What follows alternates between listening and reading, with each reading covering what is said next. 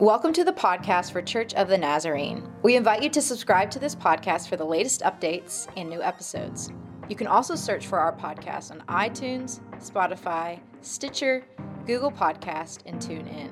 Make sure to join us each Sunday at 9 on Facebook Live. Our in-person service times are 9 and 10:30 a.m. in English and 11:45 in Spanish. Also, Celebrate Recovery meets each Monday night at 6:30. Um, I want to um, introduce Jared. He didn't know I was going to do this, but I think it was four years ago. It might have been five. Uh, we were needing somebody in facilities, and Pastor Carey told me, he said, You need to talk to Jared. Um, he's feeling a call to ministry, and this would be a good place to kind of get him um, kind of in here. And um, I remember we sat in Panera Bread and had a conversation. I really didn't know Jared, but I, I got, got to know his heart that day. And um, you probably saw Jared working around here, doing a lot of things for three to four years. And um, God just done an amazing thing in his life. Amen. And um, it's been great to be able to work along with him. And I, he didn't know I was going to do this, but I'm going to pray for him before he preaches today. He can tell you more about himself. But Heavenly Father, I thank you for this man. Thank you for his life. Thank you for his dedication to you. Lord, I pray today that as he delivers the word to us, that you would anoint him with the Holy Spirit and that you would give him the exact words to say. I pray for the people who are here today that their hearts would be open and ready to receive your word. And I pray it in Jesus' name. Amen. Amen. Well, that was a unexpected blessing today. It is good to worship with you this morning. Uh, as Pastor Joe said, my name is Jared. Uh, my wife Ashley and Eliza are with me this morning, and we bring greetings from the East Rock campus. So, did you know today that we go to church together? You haven't seen us since the beginning of January, somewhere in that neighborhood, but we have been on the mission front in Elkton, Virginia. So, right now at 414 East Side Highway, it's a renovated bingo hall owned by the Elkton Fire Department. Your church, we are meeting together because we are one church in multiple locations. And uh, that's just a testimony to God's faithfulness through the pandemic. Uh, I don't know who plans to launch churches in pandemics other than God, so we just went with it. Uh, but it's been a great journey to see God move, to see His faithfulness. Uh, good things are happening. We got to partner just last weekend with the town of Elkton for their Kids Fishing Day. Now, if you know me at all, fishing is my thing. So to get to do ministry while fishing was just like the ultimate high water mark. So that was so cool. But we got to love on the kids from the community and partner with the folks from the community center, and it was a true blessing. So uh, we bring blessings and greetings uh, from the East Rock campus this morning, and it's a true privilege to worship with you this morning. Uh, part of our vision for being one church in multiple locations, uh, one of our uh, visions of being one church in multiple locations is that we are studying the same uh, text, we're going through the same series. So we have been journeying right along with you in the Psalms for Now series. And so today we're going to come to the conclusion of our series together, and we're going to look at Psalm 23. Psalm 23. Now, we know this psalm is written by David, and we believe that it was written a little bit later in his life, and he is kind of looking back. He's taken a rear view of God's faithfulness, of God's goodness across his life and he's exhortating us into how God has led and been so faithful. And so, as my friend and dear sister, Miss Pearl Parks, comes, uh, we're going to read the word together. I invite you to stand for the reading of God's word this morning, and uh, we will hear the word of the Lord. Thank you, Miss Pearl. Good morning. I'm reading Psalm 23, the Divine Shepherd, a psalm of David. The Lord is my shepherd, I shall not want. He makes me lie down in green pastures. He leads me beside still waters. He restores my soul. He leads me in right paths for his name's sake. Even though I walk through the darkest valley, I fear no evil, for you are with me. Your rod and your staff, they comfort me. You prepare a table before me in the presence of my enemies. You anoint my head with oil. My cup overflows. Surely goodness and mercy shall follow me all the days of my life, and I shall dwell in the house of the Lord my whole life long. Amen. Thank you, Miss Pearl. Can we pray after the reading of the word of the Lord? Dear Father, we uh, thank you this morning for the opportunity we have uh, to dive into your word, to sing praise of your goodness, of your great glory. So, Father, as we unpack the text, Lord, may we open our heart today to your leading, to receive your guidance as our good shepherd. Lord Jesus, we love you today, and it's in your name we pray. Amen. You may be seated. So, if Psalm 23 were asking us a question, if we were to try to respond to the text, the question we might have to answer today is Who is my shepherd? Who is my shepherd? Now, I'm assuming that the vast majority of you are not sheep farmers or actual shepherds, as nor am I. So I had to do a little digging to understand what David was really saying in this. What is the significance of the question, Who is my shepherd? So we know that shepherd were in charge of caring for the sheep, and uh, sheep are very sometimes cute animals when they're small, but as you look at them from a distance and you get closer, you'll realize they kind of are a little dirty. They maybe smell a little bit. They make some funny noises, and that really could describe me on any given day from a distance. So I relate to that. But what you see here is David, the king of Israel, the united king of Israel, the mightiest man in the land, is comparing himself to a sheep. Now, a better comparison in our mind might have been a roaring lion or a strong bear or some, you know, macho, you know, uh, assimilation analogy there. But he says, The Lord is my shepherd. I am a sheep. And so we, we are seeking to unpack in this text who is my shepherd? And so verse 1 is really answering that question for us. David starts this psalm with the declaration, The Lord is my shepherd. I lack nothing, or your translation might say, I shall not want. And what we see here is David saying, resolutely, the Lord is my shepherd. I'm not guiding myself, I'm not doing my own thing. No, the Lord is my shepherd. It was personal for David, it was not an abstract thing. His relationship, his receiving the guidance of the Good Shepherd was personal, it was intimate, it was satisfying to him because we see him declare, I lack nothing. That is a profound truth today to realize that we can be in such a relationship with the Lord that it meets every desire of our heart. And truly, that's the essence of what God is calling us to, is to find our full fulfillment in Him, in His care. It was personal. And it's from this framework of relationship that we're going to navigate the rest of the way through the text today. The danger today, and Francis Chan quoted it well, he said, he cautioned in that we don't exegete the beauty out of this passage. What he's saying there, don't deep dive into the analogy so far that we lose its beauty. And that's a real challenge for me because I, I love to look at the nuance and the details in the text and your original language and all of that, but we can miss the beauty in the text of who is my shepherd. So, as we jump in today and we begin at, at verse 2 and 3, we see a, an idea that the Lord, the shepherd, the good shepherd, is providing provision for our flourishing. Provision for our flourishing. It begins, He makes me lie down in green pastures. Part of the shepherd's leading care is to ensure that the sheep find rest and nourishment. Phillip Keller writes in his book titled A Shepherd Looks at Psalm 23, he says, Sheep do not lie down easily and will not unless four conditions are met. Because they are timid, they will not lie down if they are afraid. Because they are social animals, they will not lie down if there is friction among the sheep. If flies or parasites trouble them, they will not lie down. Finally, if sheep are anxious about food or hungry, if they're hangry, they will not lie down. Rest comes, catch this, friends. Rest comes because the shepherd has dealt with fear, friction, flies, and famine. How true is that for us today? Right then and there, I realize why David said, I'm just a sheep. I'm a sheep. Because our hearts are so easily tormented by so many things, by fear, by friction, anxiety. So many of those things torment us, forbidding us to rest, to find pause.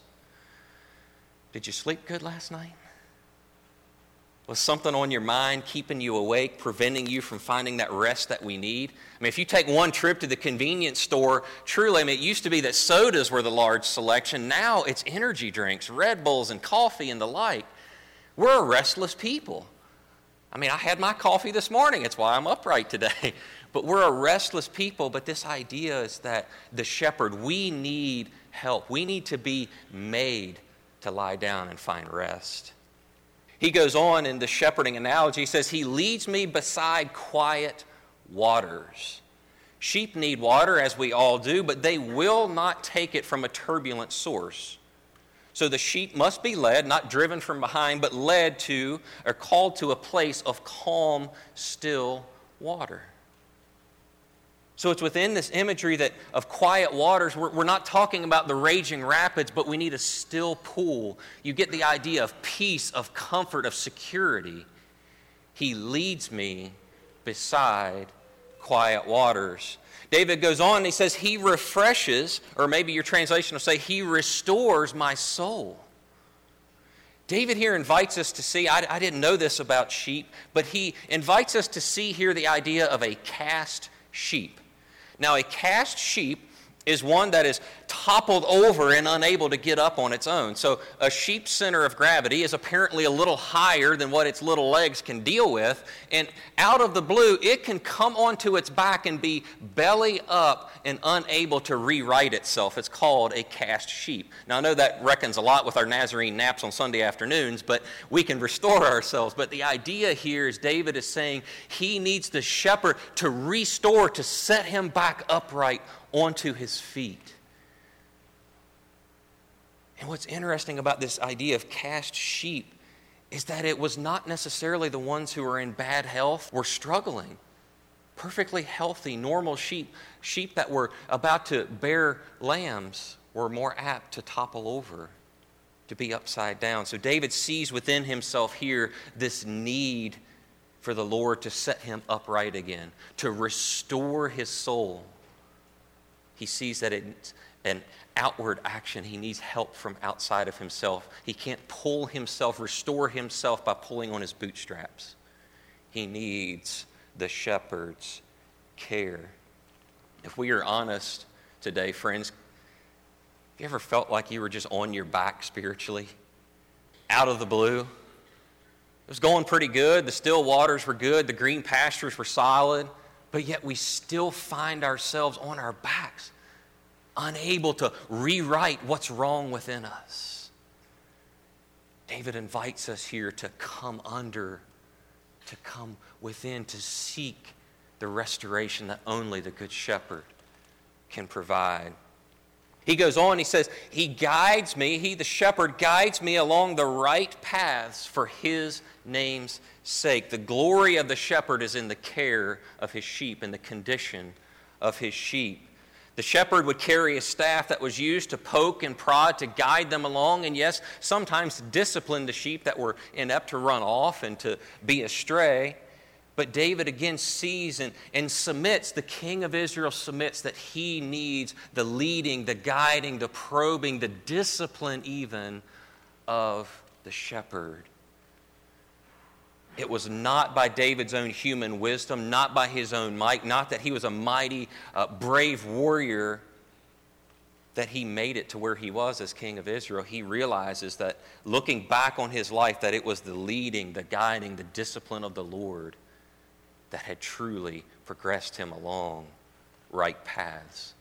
And he humbly submits here today that it was not for David's name's sake, but for the Lord's. So, as we transition here in our text out of verse 3, we're going to see another idea in that the shepherd provides protection in our peril. Protection in our peril. David makes a transition here. We have kind of stepped out of the green pastures and the calm waters. You see a transition as we have been looking at the Lord's gracious care when things were kind of calm, when things were arguably okay, we see that David is reflecting back on his life and seeing the shepherd's care and protection and provision through the perilous times as well. Verse 4 says, Even though even though I walk through the darkest valley, or your translation might say, or the shadow of death, he says, I will fear no evil, for you are with me. Your rod and your staff, they comfort me. What a transition here out of the green pastures, right?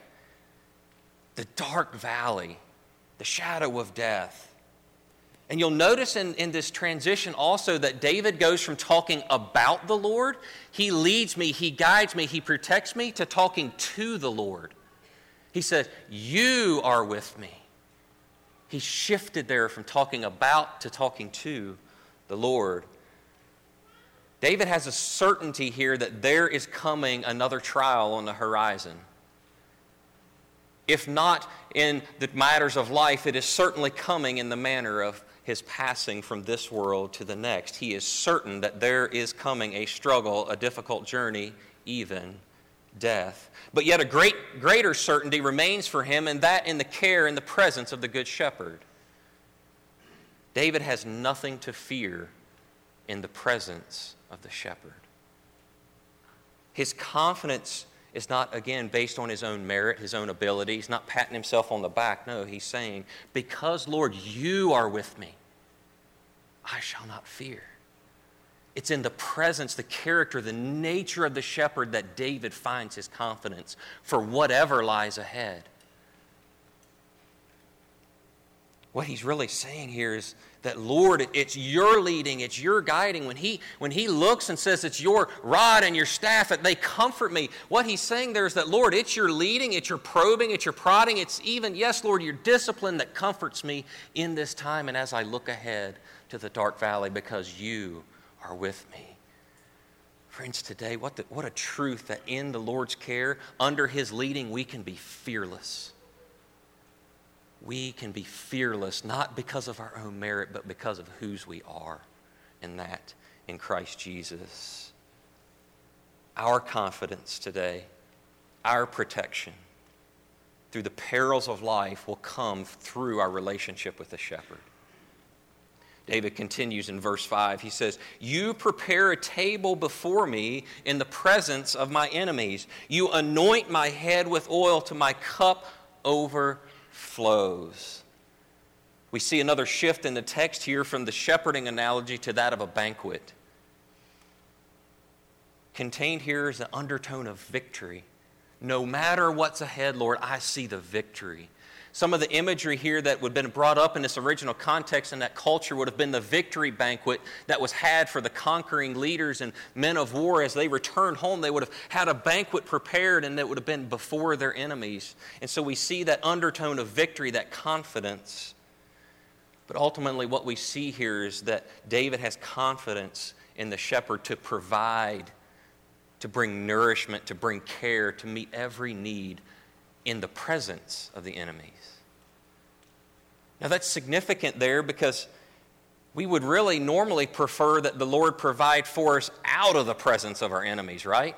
Lord, deliver me, get me out of here. Can we go have provision over there and leave this behind? But no, what David sees is the promise and the care of the shepherd that right in the middle of the trial, right in the middle of the struggle, right in the middle of that dark valley, God's provision is abundant and it's promised on his behalf.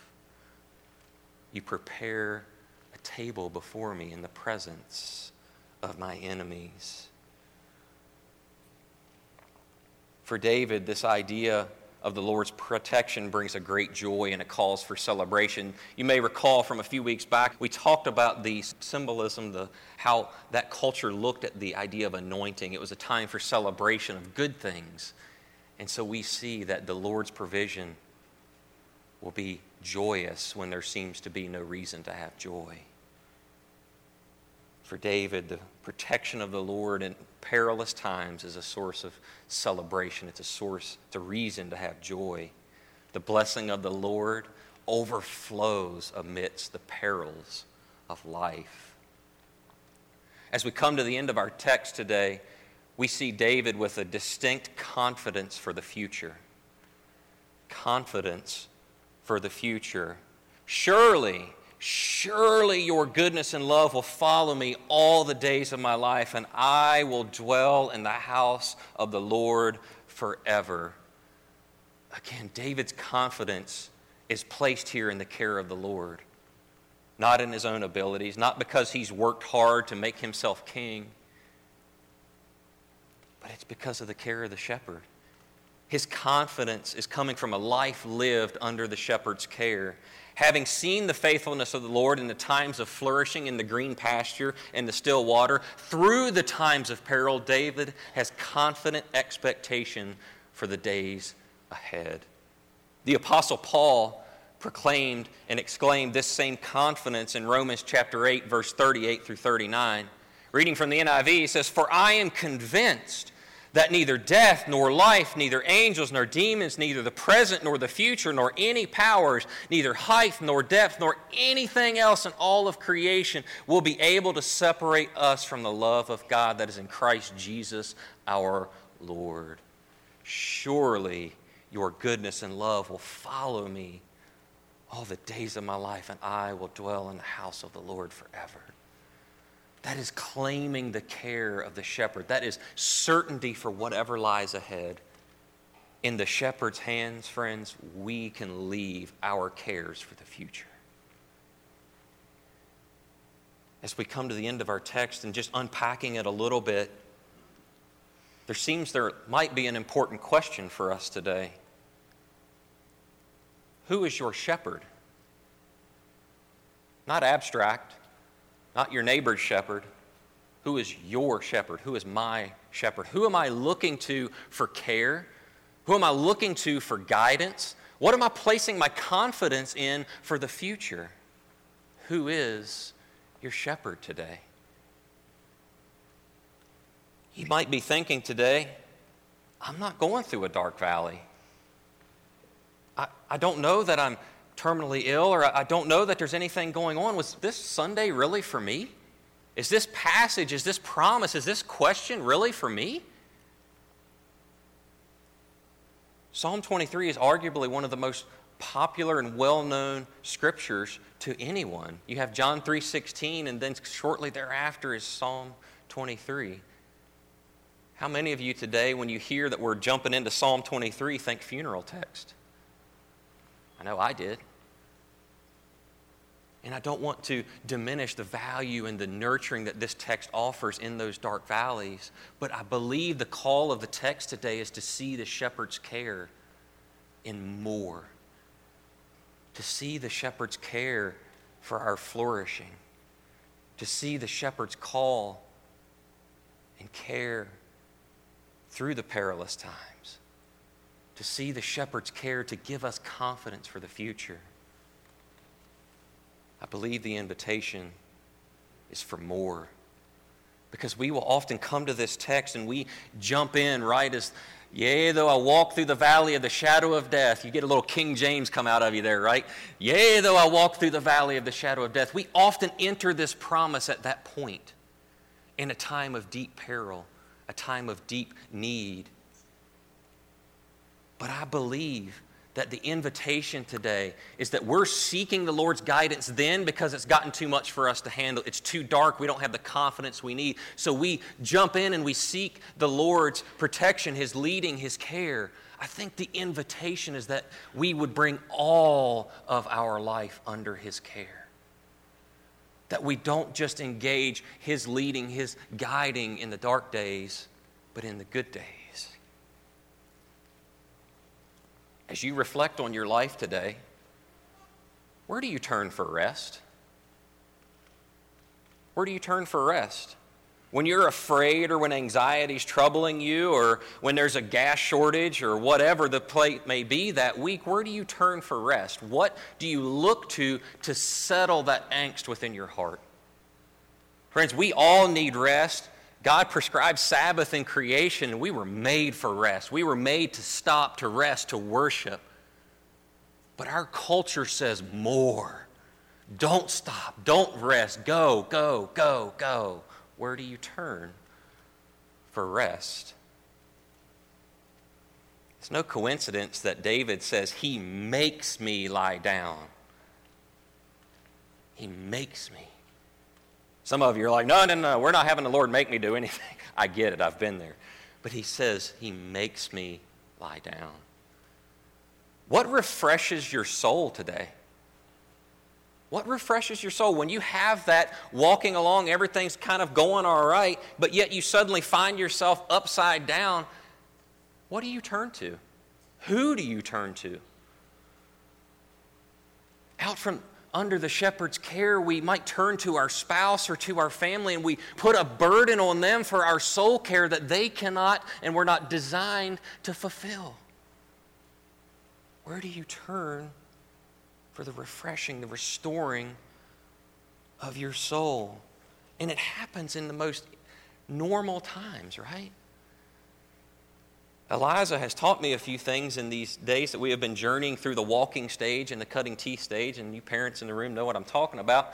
She can be just walking along and it's all going great, and the next thing you know, she's on her back, belly up, screaming because she needs to be restored.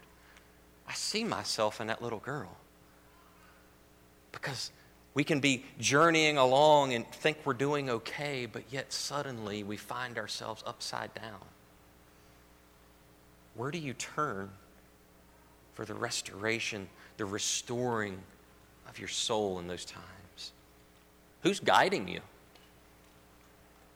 What nudging or leading or probing are you responding to in these days? Who's guiding you? If I'm honest, sometimes I feel like I'm guided by my emotions. And that's dangerous, right? Because our emotions will turn on us in an instant. In an instant. Social media will sometimes be a great platform that we can connect with friends and people who share common interests, but we hit that one post, that one news feed that spins us out of orbit. And if we're being led by our emotions, we are just constantly stepping into that one spin after the next. Who's guiding you today? Another challenging question of this text is what's following you? What's following you? Because David, under the care of the shepherd, says, Goodness and love are following me. Doesn't that sound like a better trail behind you than shame or fear or regret or doubt? What's following you today? I get it. Can be hard to have a positive outlook. I'm a pessimist. Sorry. I appreciate you who are optimists. You help me. You really do. But I'm a pessimist by nature. So I really need someone, I need something to guide me to optimism, to have a confidence for the future. So that when I look back, it's not regret and shame that's running me down. Who is your shepherd today? Even in our best days, on the prettiest green pastures, by the calmest waters, we are all being guided, led, and cared for by something or someone. Who is your shepherd today? As we reflect on these things, we are faced with the reality that there are a lot of voices out there calling for our attention, trying to lead us, trying to guide us, trying to get us to doubt the Lord's care. You ever hear those doubting voices in your head? I can't be the only one.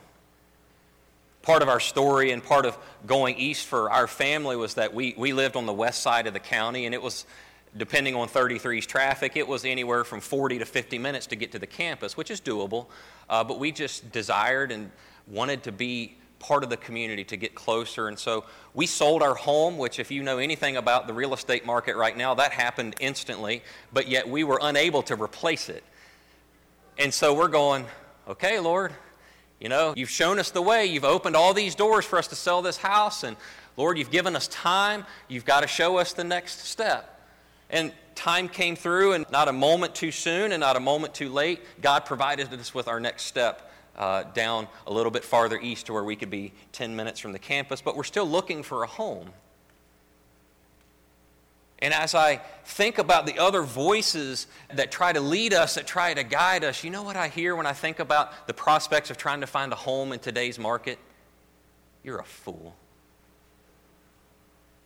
You can't afford a house in this market. God has brought you here and He's going to leave you here. You're a fool. How are you going to do it? You know what? You're going to be a failure. That campus you're pastoring, that campus you're with, if they find out, they're going to out you.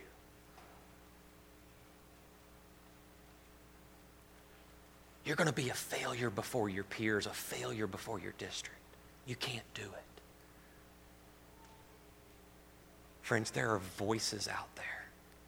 And it's the voice of the enemy of your soul that's trying to isolate you, that's trying to pull you out of the flock.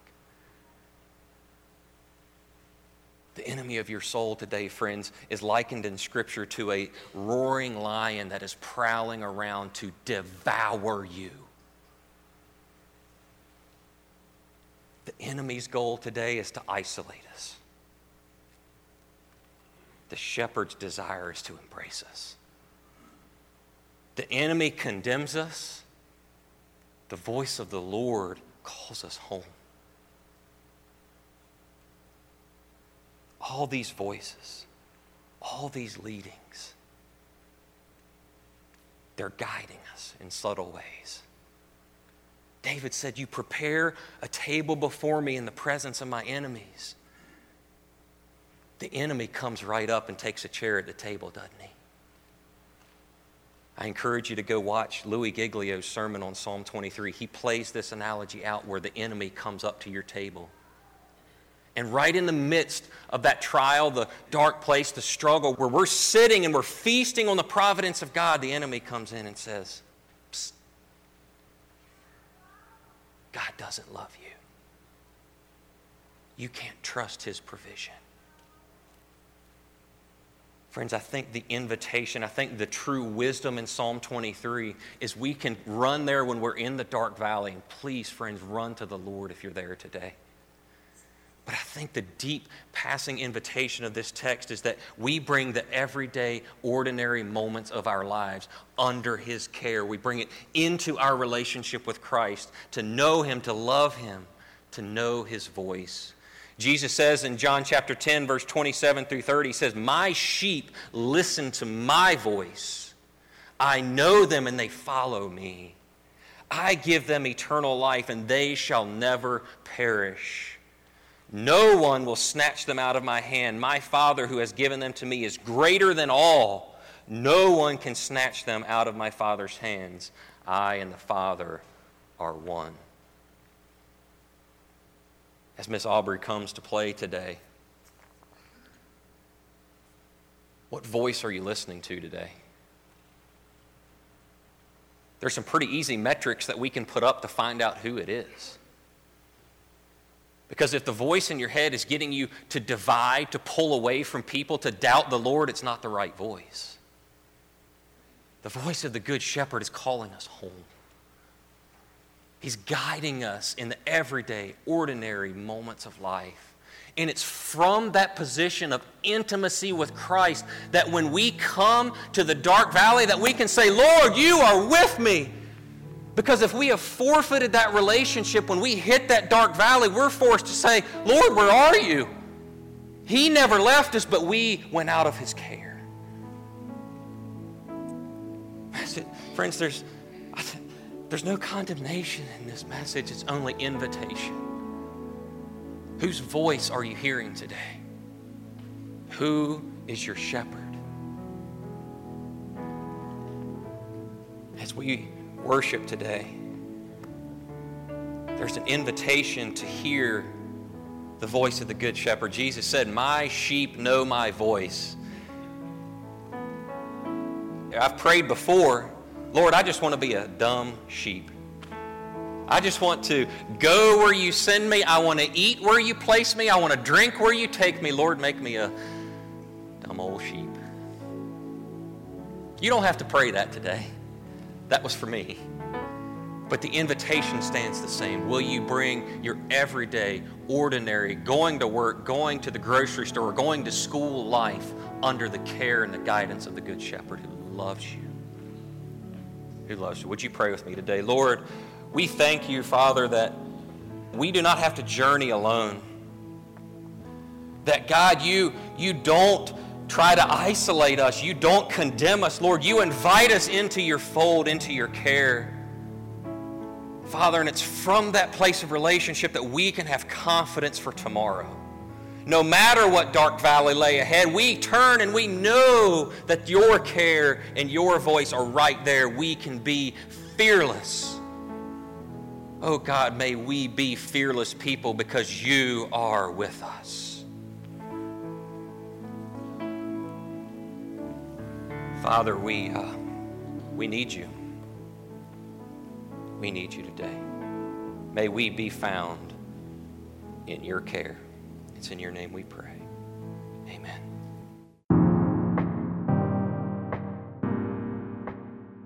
Thank you so much for listening today. You can email us at info at cotnaz.org for any questions about our church. When you're done listening, please subscribe to this channel for the latest updates and new episodes.